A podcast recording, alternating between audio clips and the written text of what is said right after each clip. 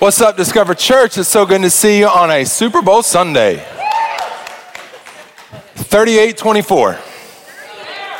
38 24 Chiefs. That's my prediction. That's 40, 21 to nothing. What'd you say?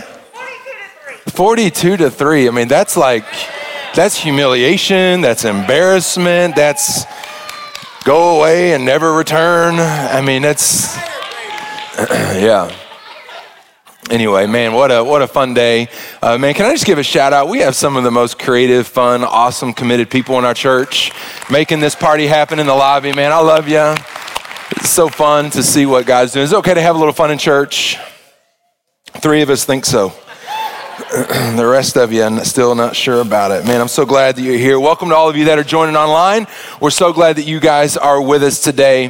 Uh, we're going to be wrapping up a series today. I'll talk about that in just a minute. But I want to tell you what we're starting next week. Next week, we're going to be starting a brand new series. The comeback series has all have been trying, all have been about trying to provide a, a, a biblical framework to help us understand why we should believe the best is still yet to come. Um, we've been talking about this idea of the comeback, what it means for you, what it means for, for, for us as a church, what it means, uh, why we can have a foundation of belief in this. The next series that we're going to be going into is all about what happens when we actually begin to put that faith into motion and to actually believe the things that we have been preaching on. The series is going to be called That Label Doesn't Fit Me Anymore. Because I don't know if you know this or not, but Jesus is in the business of changing lives and changing situations and circumstances. And I love the line from the song that we sang today that grace rewrites our story. And when that happens, there are some old labels that just don't seem to fit us anymore because God has given us some new labels. And so that's where we're going. I'm about to preach myself happy, and we ain't even there yet. Um, and so, Siri's excited. Siri's talking to me right now.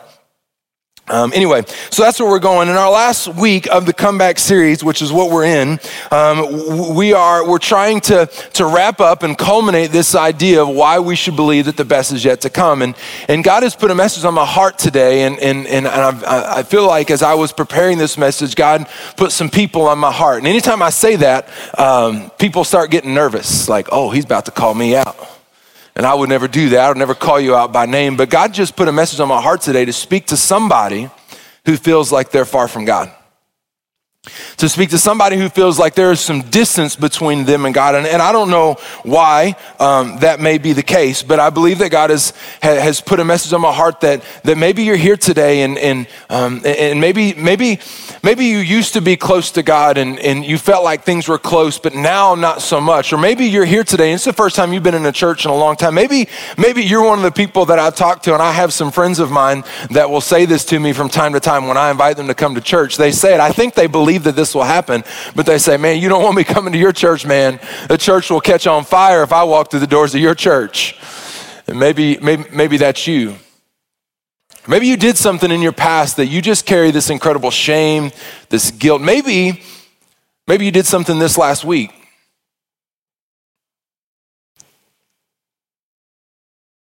And right now, in this moment, your heart's beating a little fast because you know that that's you.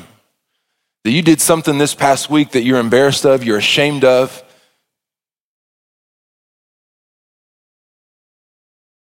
I don't know what your story is. I don't know who, I don't, I don't know where you've been. I don't know what the headline of your story is, but God has put a message on my heart today. Because I believe that the most profound comeback story, and as exciting as it was, come on, last year it was exciting to watch the Chiefs in the playoffs. Comeback after comeback after comeback.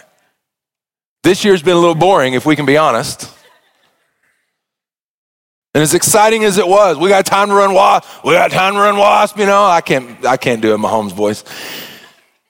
Right, and, and, and, and then the comeback happens, but can I tell you that the most epic comeback, the, the comeback that, that, that everybody gets excited about, I mean, the reality, everybody loves a comeback story, but nobody loves a comeback story like their own comeback story.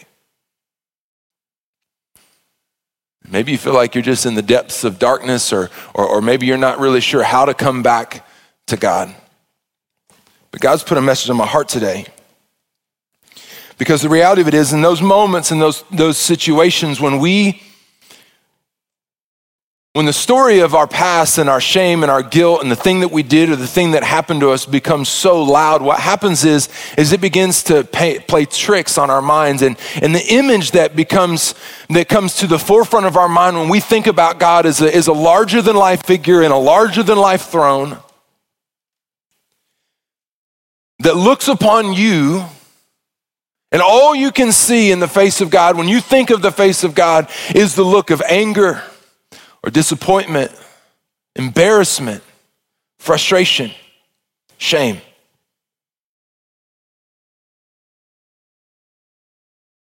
And what has been portrayed, the image that has been created for you, and the image that sits in the forefront of your mind when you think about God is that. Unfortunately, you have probably, I know that I have, maybe you've had some encounters with some church people Maybe you've had some encounters with some angry religious people that do a really good job of painting a really bad picture of who God is. And what I want to do today is I want to show, share with you from the Word of God, from the words of Jesus, a message and a truth that I believe that what God wants to do today in your heart is to demolish and deconstruct the image of this angry, disappointed, frustrated, embarrassed, and ashamed of you God and to paint with much broader strokes and much brilliant color an actual portrayal and an actual depiction of who God actually is. And if you fit into any of the categories that I've described today, then I believe that this message is for you. I've titled today's message, Welcome Home, Child. And that's going to become clear why as we get into it. I've introduced this verse to our church over the last few weeks, Hebrews chapter 12, verse 2, looking unto Jesus, the author and the finisher of our faith. And what I want to do today is I want to, I want to paint the picture of, of something new. So that you can see that God is not just sitting in heaven waiting to smite you, to strike you with a bolt of lightning, to, to cause punishment and misery and condemnation in your world and in your life. God will bring discipline to those whom he loves. Like a good parent will discipline his children. But god but that's different and it's rooted in a different place in the condemnation that oftentimes when i talk to people that they think of. And so we're going to be in luke chapter 15 today. If you want to have your bibles go ahead and turn and open up there. And i believe that what you're going to see today is you're going to see a new image of god that God's arms are wide open and He's waiting to wrap His arms around you in love and grace and to whisper into your soul and into your spirit today, Welcome home, child. At the beginning of Luke 15, we find Jesus doing something that he did often. He's sitting and he's having a meal with sinners and tax collectors. I always found it interesting that tax collectors were a, a, whole different type of people. There's sinners, and then there's tax collectors. My mom, about 12 years ago, got a job with the IRS. I said, I'm so proud of you. I mean, my mom was a single mom for a while. Uh, she got remarried after my parents got divorced. She put herself through school. She has two degrees um, and went back to school. She got a great job now. She's doing great. So proud of her. I learned so much from her. Um, but when she got the job, I was like, Mom, I'm filled with so much emotion. On one hand, I'm so proud of you. On the other hand, I'm so sorry for you.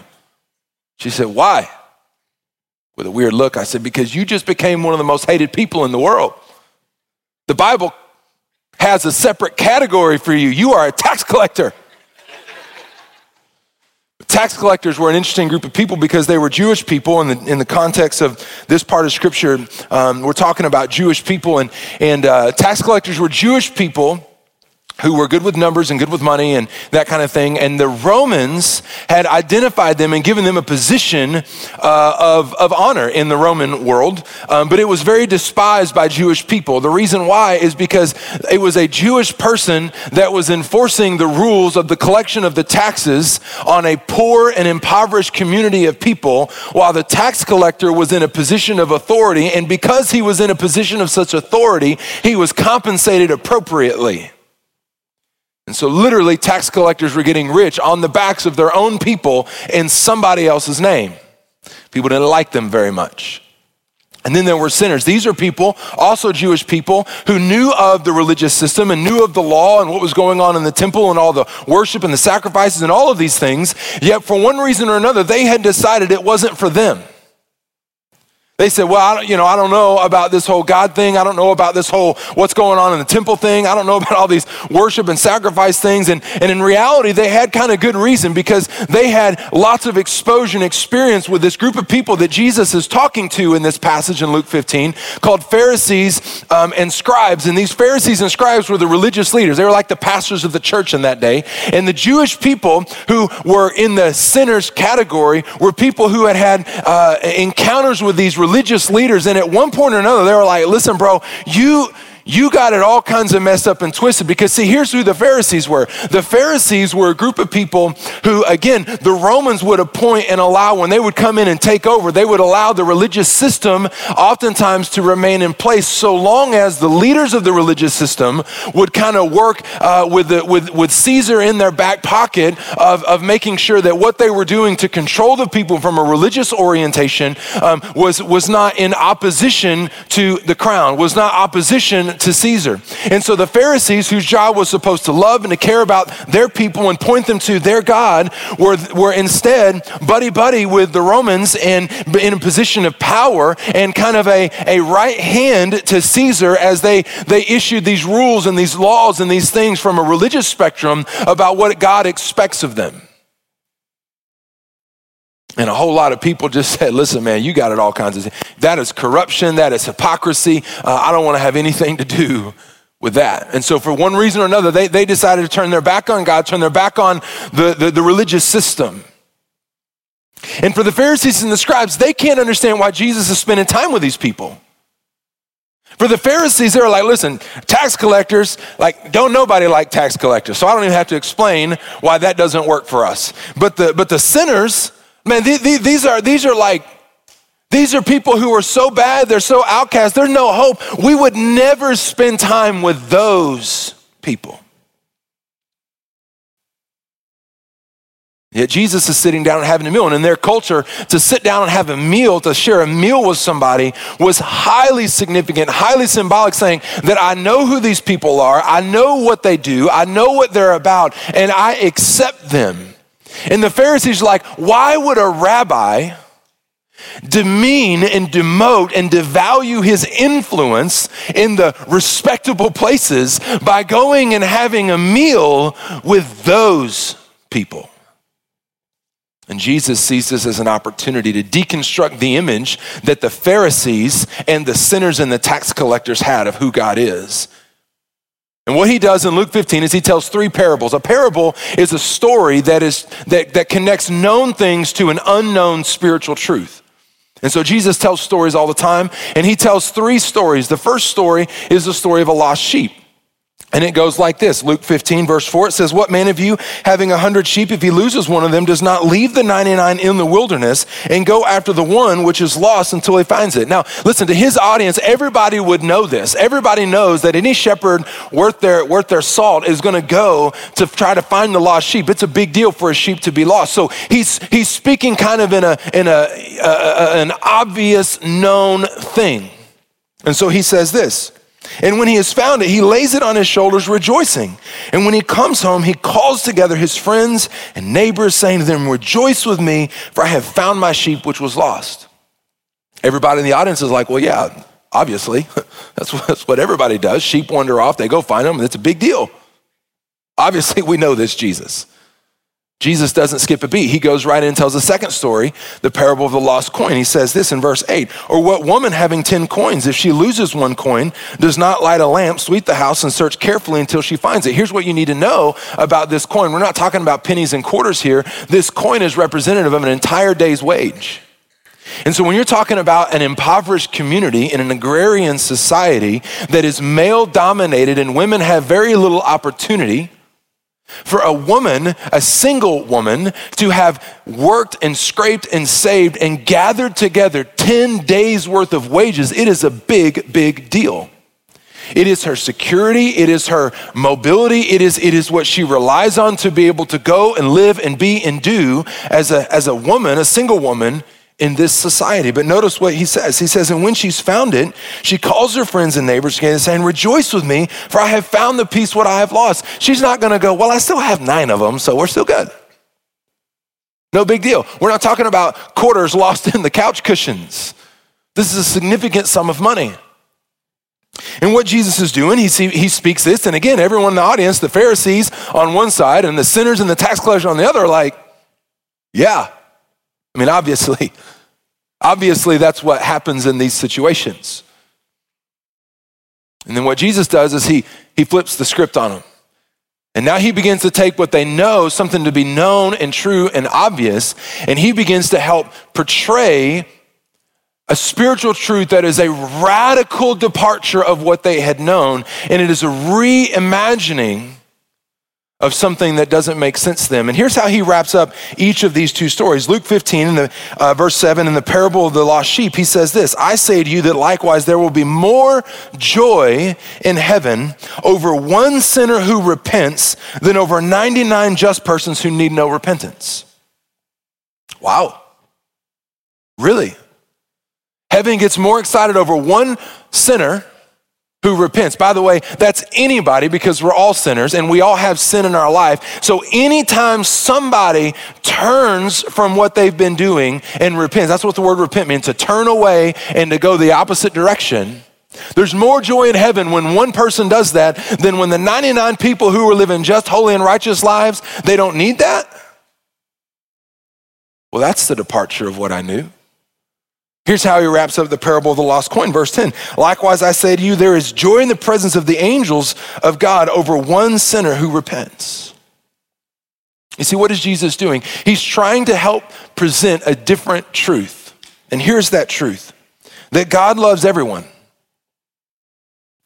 but those far from him get extra attention. Not extra attention in the sense of condemnation or shame or punishment or guilt. Extra attention in, in, the, in the lane of love and pursuit and chasing after us. The same way that the shepherd would chase after the one sheep or the woman would, would, would move heaven and earth to find the one coin. And what Jesus is doing here, this is a setup. They don't know it yet, um, but this is a setup. Jesus is taking these, these familiar truths and he is setting it up to, to present and to bring and to portray a different kind of way of viewing things. By the way, this is why we as a church do what we do. That as a church, we will, the, the, the, the, everybody is loved, everybody is accepted, everybody is welcome, but people who are far from God will always be given extra special treatment. Because Jesus says this is what, this is what heaven prioritizes. And the last story is the most famous of the three. You don't have to go to church very long to be familiar with this story, but I want to walk us through this story today and present it hopefully in a way that is compelling for you.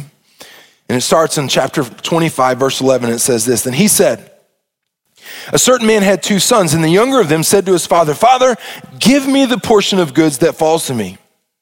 So he divided to them his livelihood. The younger son looks around and he goes, You know what? I'm ready to blow this popsicle stand. I got to get up out of this small town. I grew up in a small town in Arkansas. I can't tell you how many people I went to high school with. They're like, I can't wait to get out of this small town.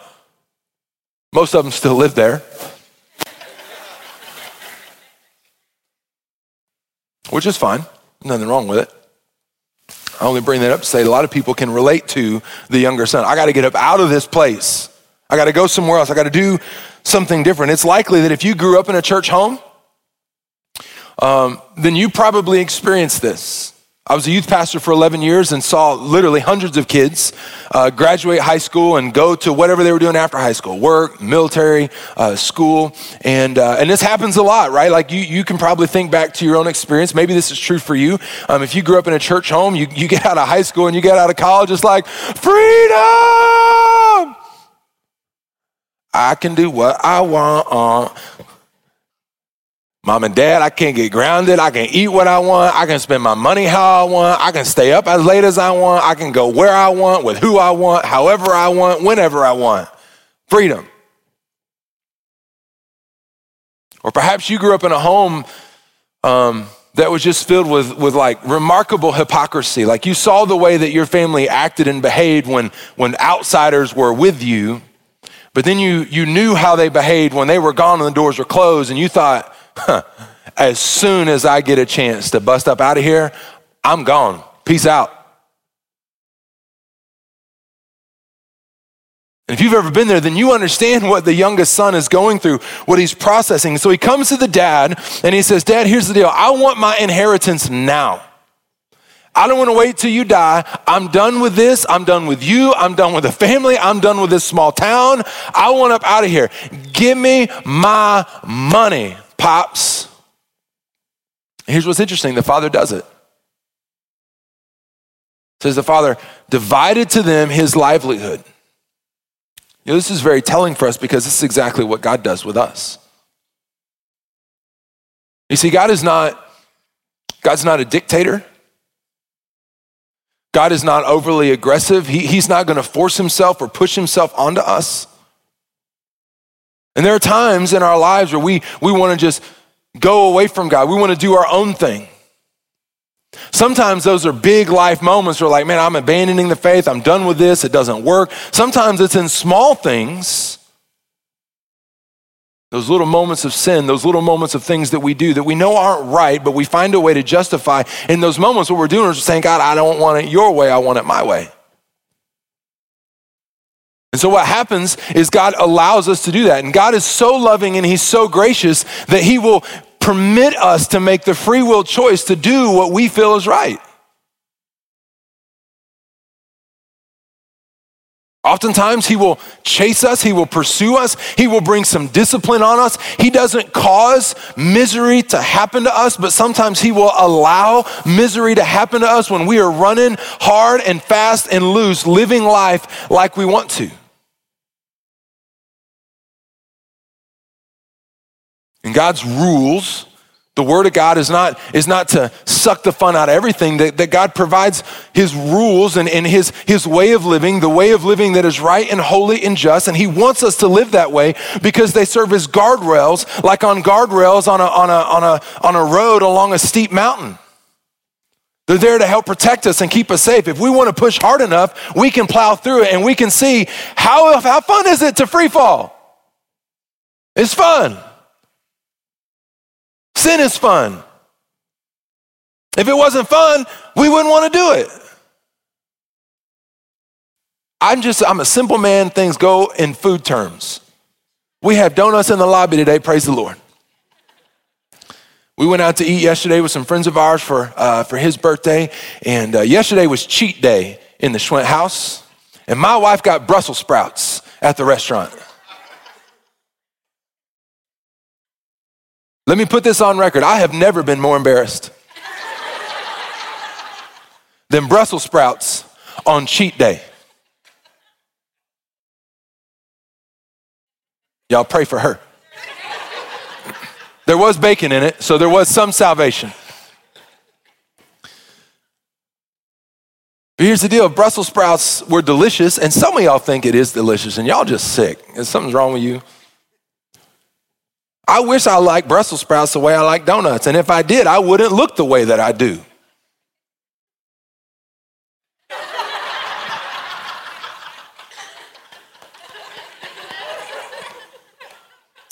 I feel so loved.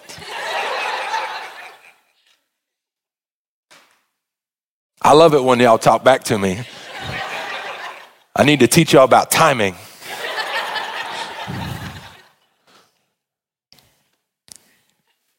God loves us enough, just like the Father grants the wish of the Son, God loves us enough to let us do what we want. He's going to tell you what the byproduct of living in sin is and what the byproduct of living the way that you want to. Matter of fact, he tells in his word that wide is the road and wide is the gate that leads to, the, to destruction, and there are many who find it. But narrow is the way and narrow is the gate of the path that leads to life, and only few find it. God's not going to shut the gate of the path of destruction for you. He'll let you choose it. But what happens?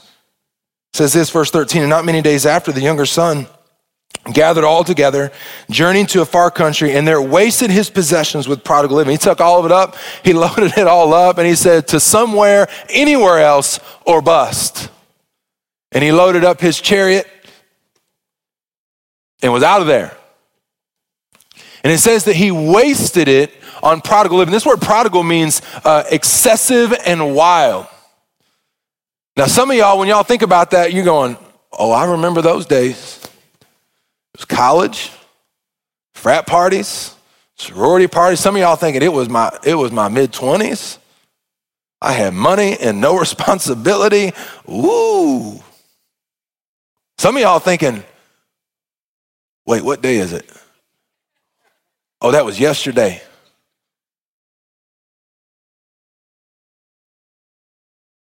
Man, he, he, he's spinning it. He's spinning it all. And man, he, he, he's, he's, out, he's out doing his thing. YOLO. That's a throwback from like 07.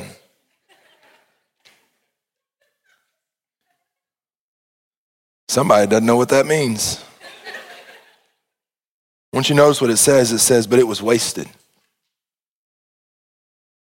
You know, the truth is, is that if you're here today and you can think back to some of those days where you lived free and loose and wild and you did your thing, if that's part of your story, there, I mean, there's some things that are about it that are fun. I mean, there's a lot of nights you're like, whoo, man, what a night.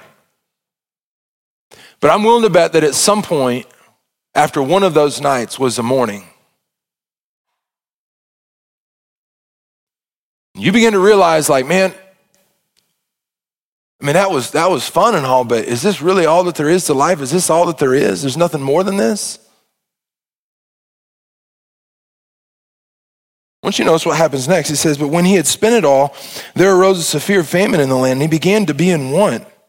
And then he went and joined himself to a citizen of that country, and he sent him to the fields to feed the swine. He basically he woke up and was like, Y'all, that, I mean, that was fun and all, but I mean, there's got to be more to life than this, and the money's starting to run low. I got to get a job, and so he goes and he gets a job. Just find somebody, anybody that'll give him a job. Apparently, all the friends he made while he was partying and drinking, like none of that network helped him out. That network just dried up. Because the job he gets is for some random dude who's a pig farmer, which, by the way, if you are a Jew, pig are considered unclean.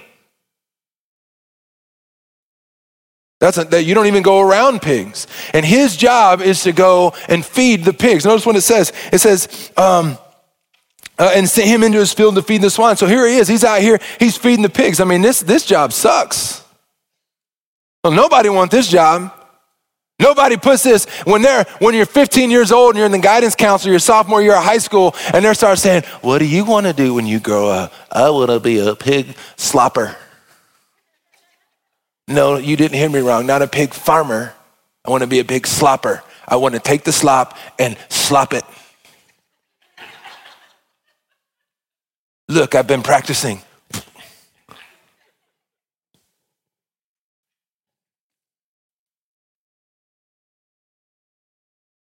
Once you notice where it leads, verse 16, he would gladly have filled his stomach with the pods that the swine ate, and no one gave him anything. My man is so desperate now that he's, I mean, the money's gone.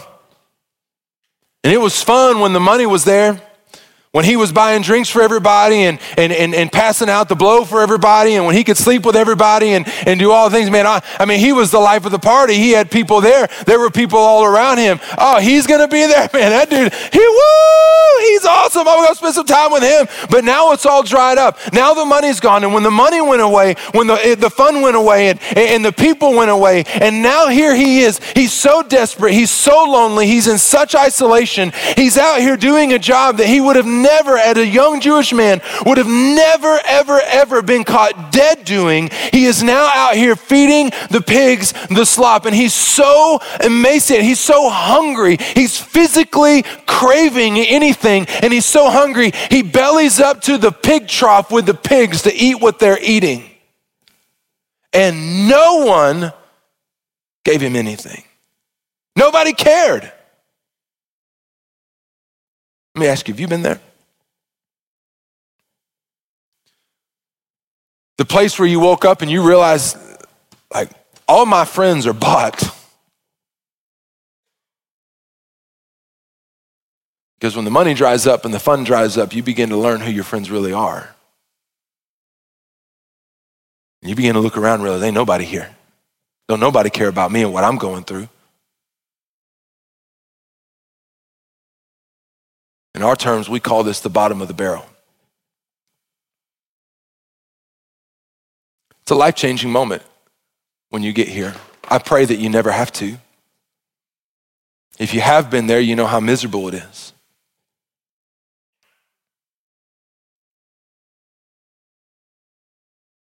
Maybe you've been alone and frustrated. Maybe things didn't work out like you planned. Or maybe it's a place where you did something that at some point in your past and you're just totally ashamed of it. Maybe you're in that place now. Maybe it's something that you did a long time ago. Maybe it was something that happened this past week. But whatever it is, there's, there's this overwhelming sense of loneliness and fear and desperation and guilt and shame.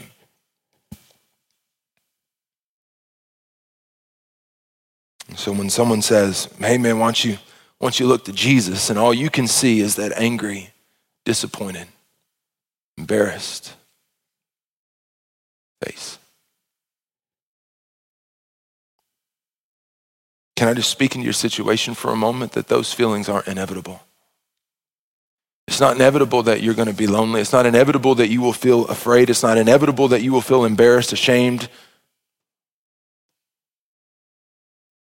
What I'm trying to help you see today is that if you will look to Jesus, the author and the finisher of your faith, and if you will allow him through his word, what I'm trying to help you see today, that, that the image that you have of who he is has been false. It's a wrong depiction, it's a wrong characterization. It is not who he is. And if you will allow the word of God to minister to you today, if you are in that place today, then I believe that you will see something that is altogether different, that you will begin to realize that God is not, he's not just waiting to bring condemnation and rain holy hellfire all over you because of what you did or, or what happened or, or what went down in your life at some point in your past. But that you will see something different. But what happens is, is you have to get to the point where you stop and you turn and you go a different direction. And that's what happens to our boy here. Notice what, what it says. It says, Verse 17, but when he came to himself, he finally comes to his senses. And he has this epiphany, this revelation. He says, But when he came to himself, how many of my father's hired servants have bread enough and to spare? And I perished with hunger. He's saying, Man, my father's servants, man, they got it made. Man, and here I am, I'm fitting to die. I know what I'm gonna do. I'm going to arise, I'm going to go to my father, and I'm going to say, Father, I have sinned against heaven and before you, and I'm no longer worthy to be called your son. Would you make me one of your servants? Would you give me a job? Would you hire me? I don't care what it is. Anything's got to be better than this. And so he gets up and he brushes himself off. And off he goes. And as he goes, he is imagining all the different scenarios and he's rehearsing the speech If you've ever wrecked a car, got into some serious problem, maybe you got arrested, maybe you or the person you were dating got pregnant.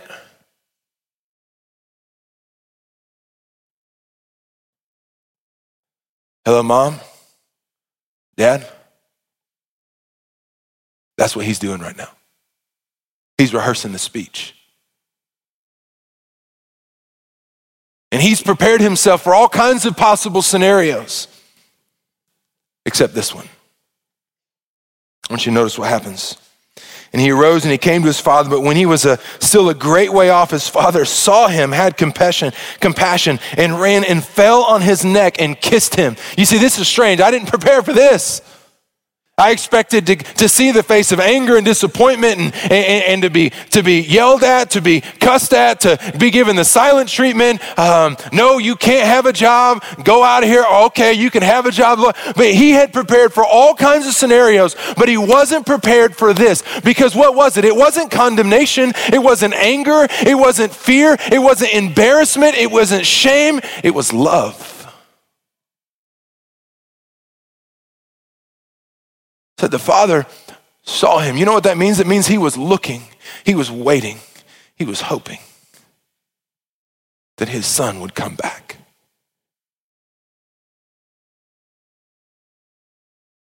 I just tell you today that if you're far from God, God's not angry, He's not embarrassed, He's not ashamed. He's waiting for you to come back. What does the father do? The father goes and he wraps his arms around him. And this, this man, this, this, this dude that we've been following his story, he feels something that he has not felt forever. It is the tight, suffocating embrace of love. Not the, hey, what's up, bro? How you doing? Chest bump, high five, bro hug, what's it? Knuckles pounding, woohoo! Right? It's none of that. It's, it's, the, it's the embrace, it's the bear hug that says, I know who you are. And what you did and where you've been and what you've been doing is not who you are. You are my child.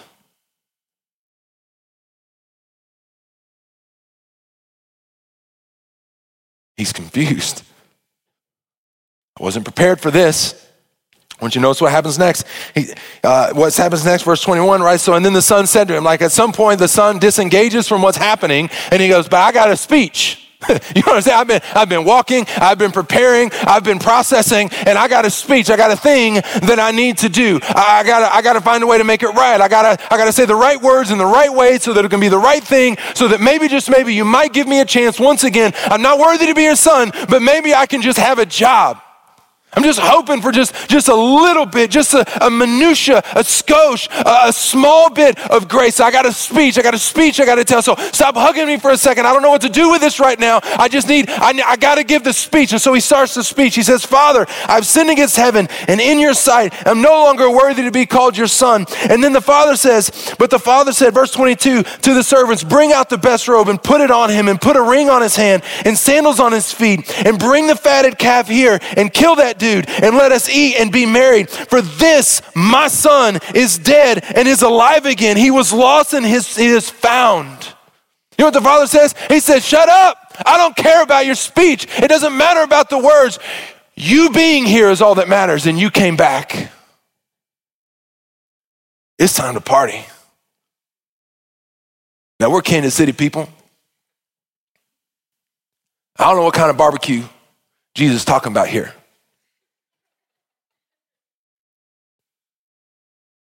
Some of y'all get fitting to get up and walk out of this church right now for what I'm about to say.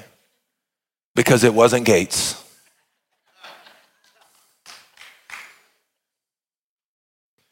It was some glorious combination of Jack Stack and Q39. I don't know.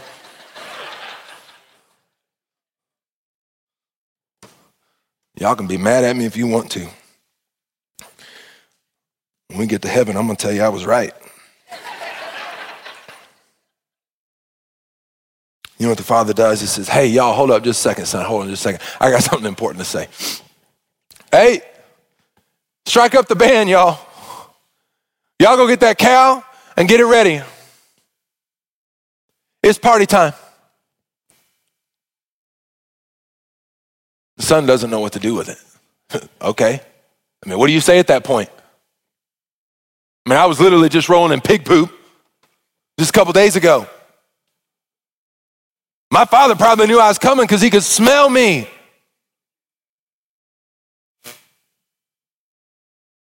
The father is not embarrassed by the stuff that you're carrying.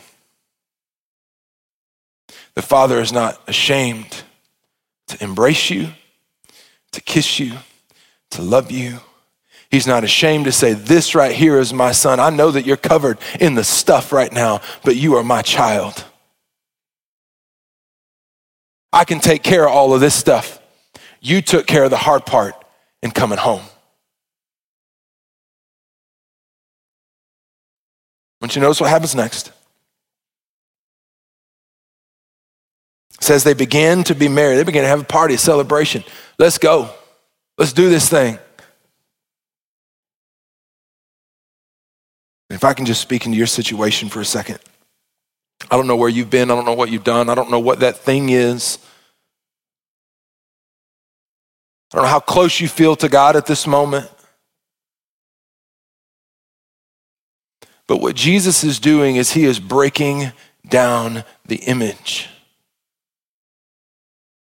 that the Pharisees and the sinners and the tax collectors and you have of who he is. Because you've been lied to.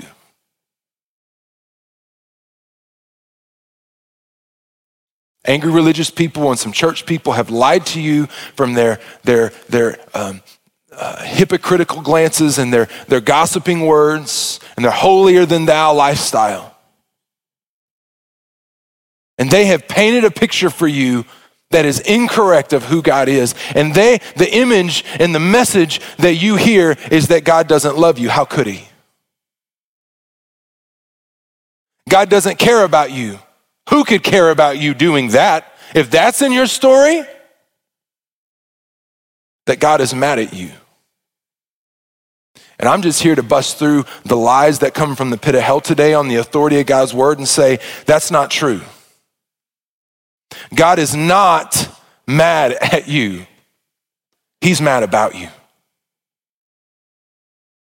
He's desperate and longing for you to come back from wherever it is that you are, wherever it is that you've been, whatever it is that you've been doing, that you would stop, that you would turn, that you would look to Jesus and give him a chance so that you can experience the embrace of the Father who knows who you are and whispers into your soul, Welcome home, child. Now, there's another person in the story.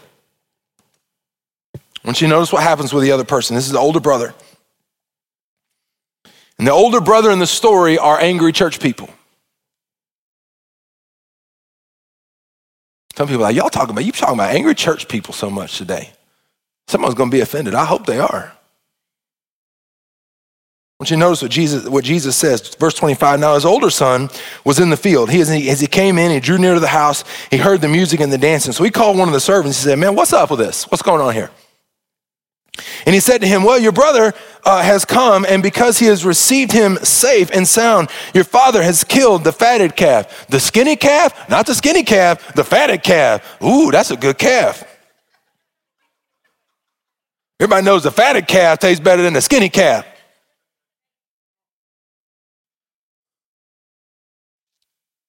But you notice what happens? This happens to so many people. Listen, can I just speak to some church people today? Jesus is speaking to you right here in this verse. Because this is what the older brother does. He says, and he was angry, and he would not go in. And therefore the father came out and pleaded with him. Can I just take a minute and just talk to the people that spent some time in some church like I have? Can I just tell you, we've done a really, really great job of painting a really bad picture of who God is. I've heard people um, uh, when, when, we tell stories of, of, of, life change that has happened in churches that I've been a part of before, we tell stories of life change, and I've talked to church people like, well, you don't know what you don't know what's really going on in their life. We'll see. They'll probably go back to it. I'm not going to get excited about it though. Well, if they really wanted to put somebody up there, what God can do, why don't they put me up there? I mean, I've been walking with Jesus and doing all these things. I've been serving. I've been giving. I've been showing up. I hadn't missed a Sunday since 19 and 45. I serve on a setup and tear down team. Come on. I know there's a special place for me in heaven. Church wants to celebrate somebody. Why don't they tell my story? Can I just tell you what that is? That's pride. It's gross. Because what Jesus is doing, he's trying to paint a picture for us that God loves everybody. But those that are far from him will always get special treatment. The son's mad. Notice what happens in the dialogue. It says, So he answered his father, verse 29, Lo, I don't know what that means. I don't say that word often. I just like to think he said, Yo. Yo, these many years I've been serving you. I've never transgressed your commandment at any time, and you never gave me a young goat. I can't even get a goat. I mean, come on, you want you want pulled goat? You want goat brisket? I didn't think so. I just take that. Can I just get some of that? You even give me a goat that I might even be able to have some fun with my friends. But as soon as this son of yours, here's how upset and offended he is. He will not even associate himself with his brother. He says, But as soon as this son of yours, if you're married, you've done that. You said, That child of yours. and y'all laughing because you know it's true. And if you're a teenager in the room or watching online, at some point, your mama, your daddy told the other one, That child of yours.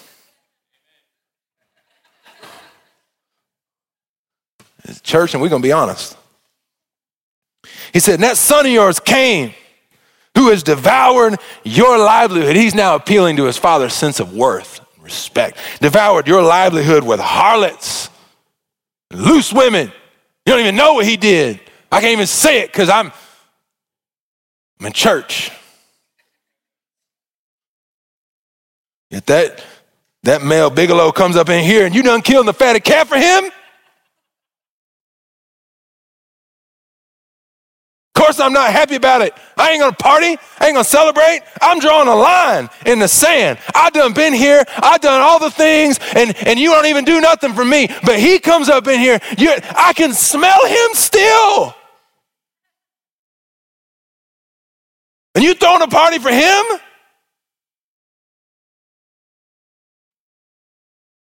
When can I get my little party? Just want to go. Nobody even likes goats.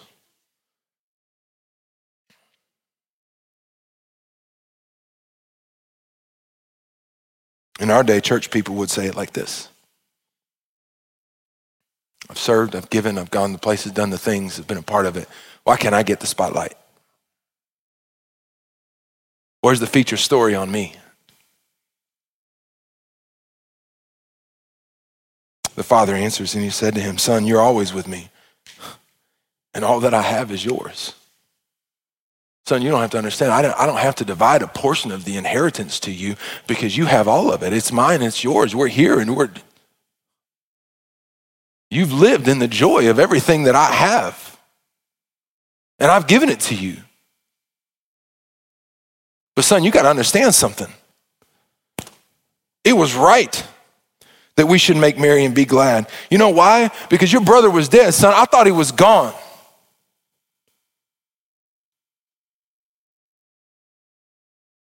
And by omission, He's saying, I don't care where he went. I don't care what he did. I don't care who he did it with. I don't care how it makes me feel. I don't care what he looks like, smells like, sounds like, talks like. I don't care about, about how high or low or, or I don't care what happened to my money. I don't care what happened to any of it. You got to understand, son, the only thing I care about is I thought my son was dead.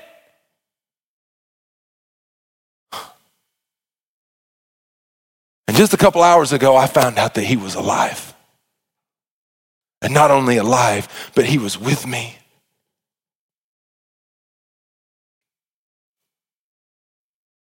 And son, I can't begin to tell you and help you understand the burden and the pain and the hurt of the feeling like you lost a child.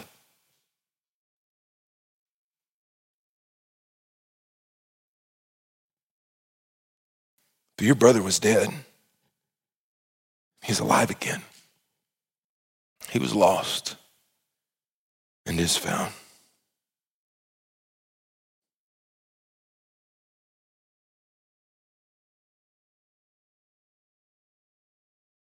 You see, here's the deal your comeback story begins. When you finally get to the place where you stop running from God.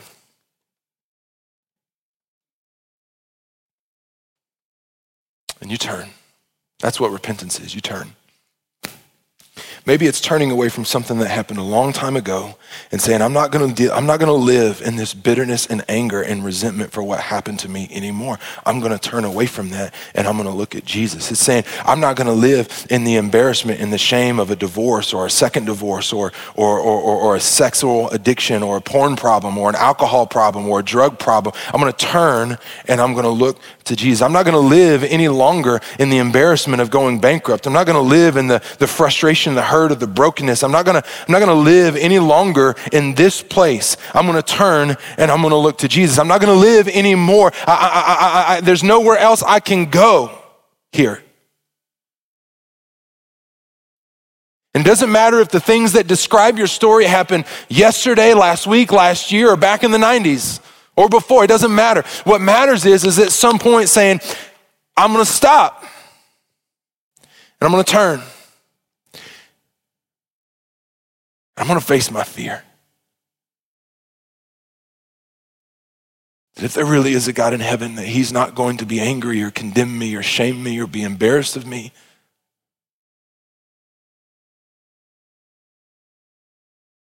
I'm going to take a step of faith and just hoping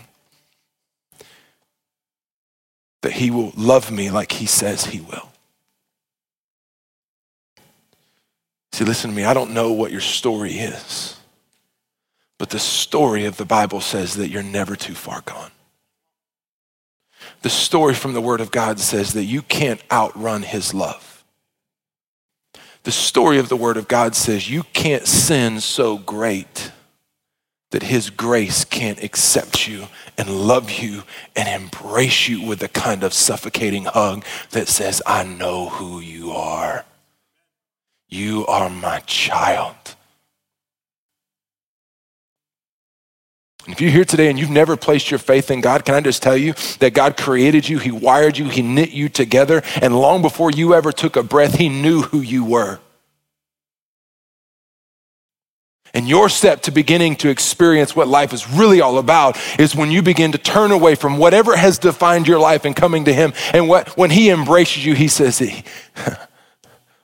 Welcome home, child.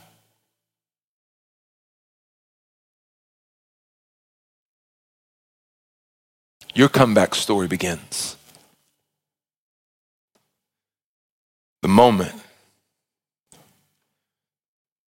that you stop letting your past have power over your life. And you turn and you look to Jesus.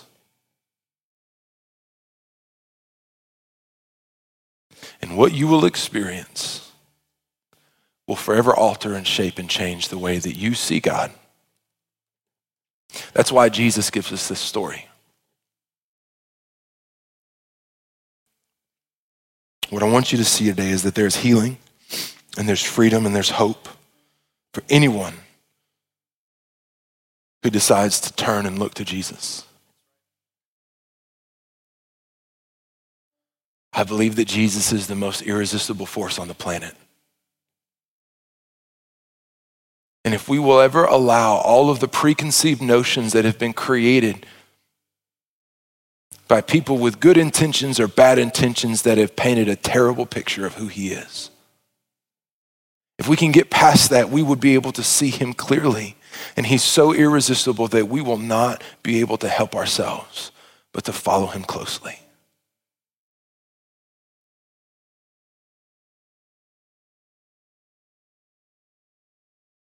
My hope and my prayer today is that through the, the power of God's word, you can see him clearly today. And I want to give you a chance right now in this moment to turn, to look to Him, and to experience what the King of Kings can do when He begins to write your comeback story. And if you'll do it, what you will see is that your best is yet to come.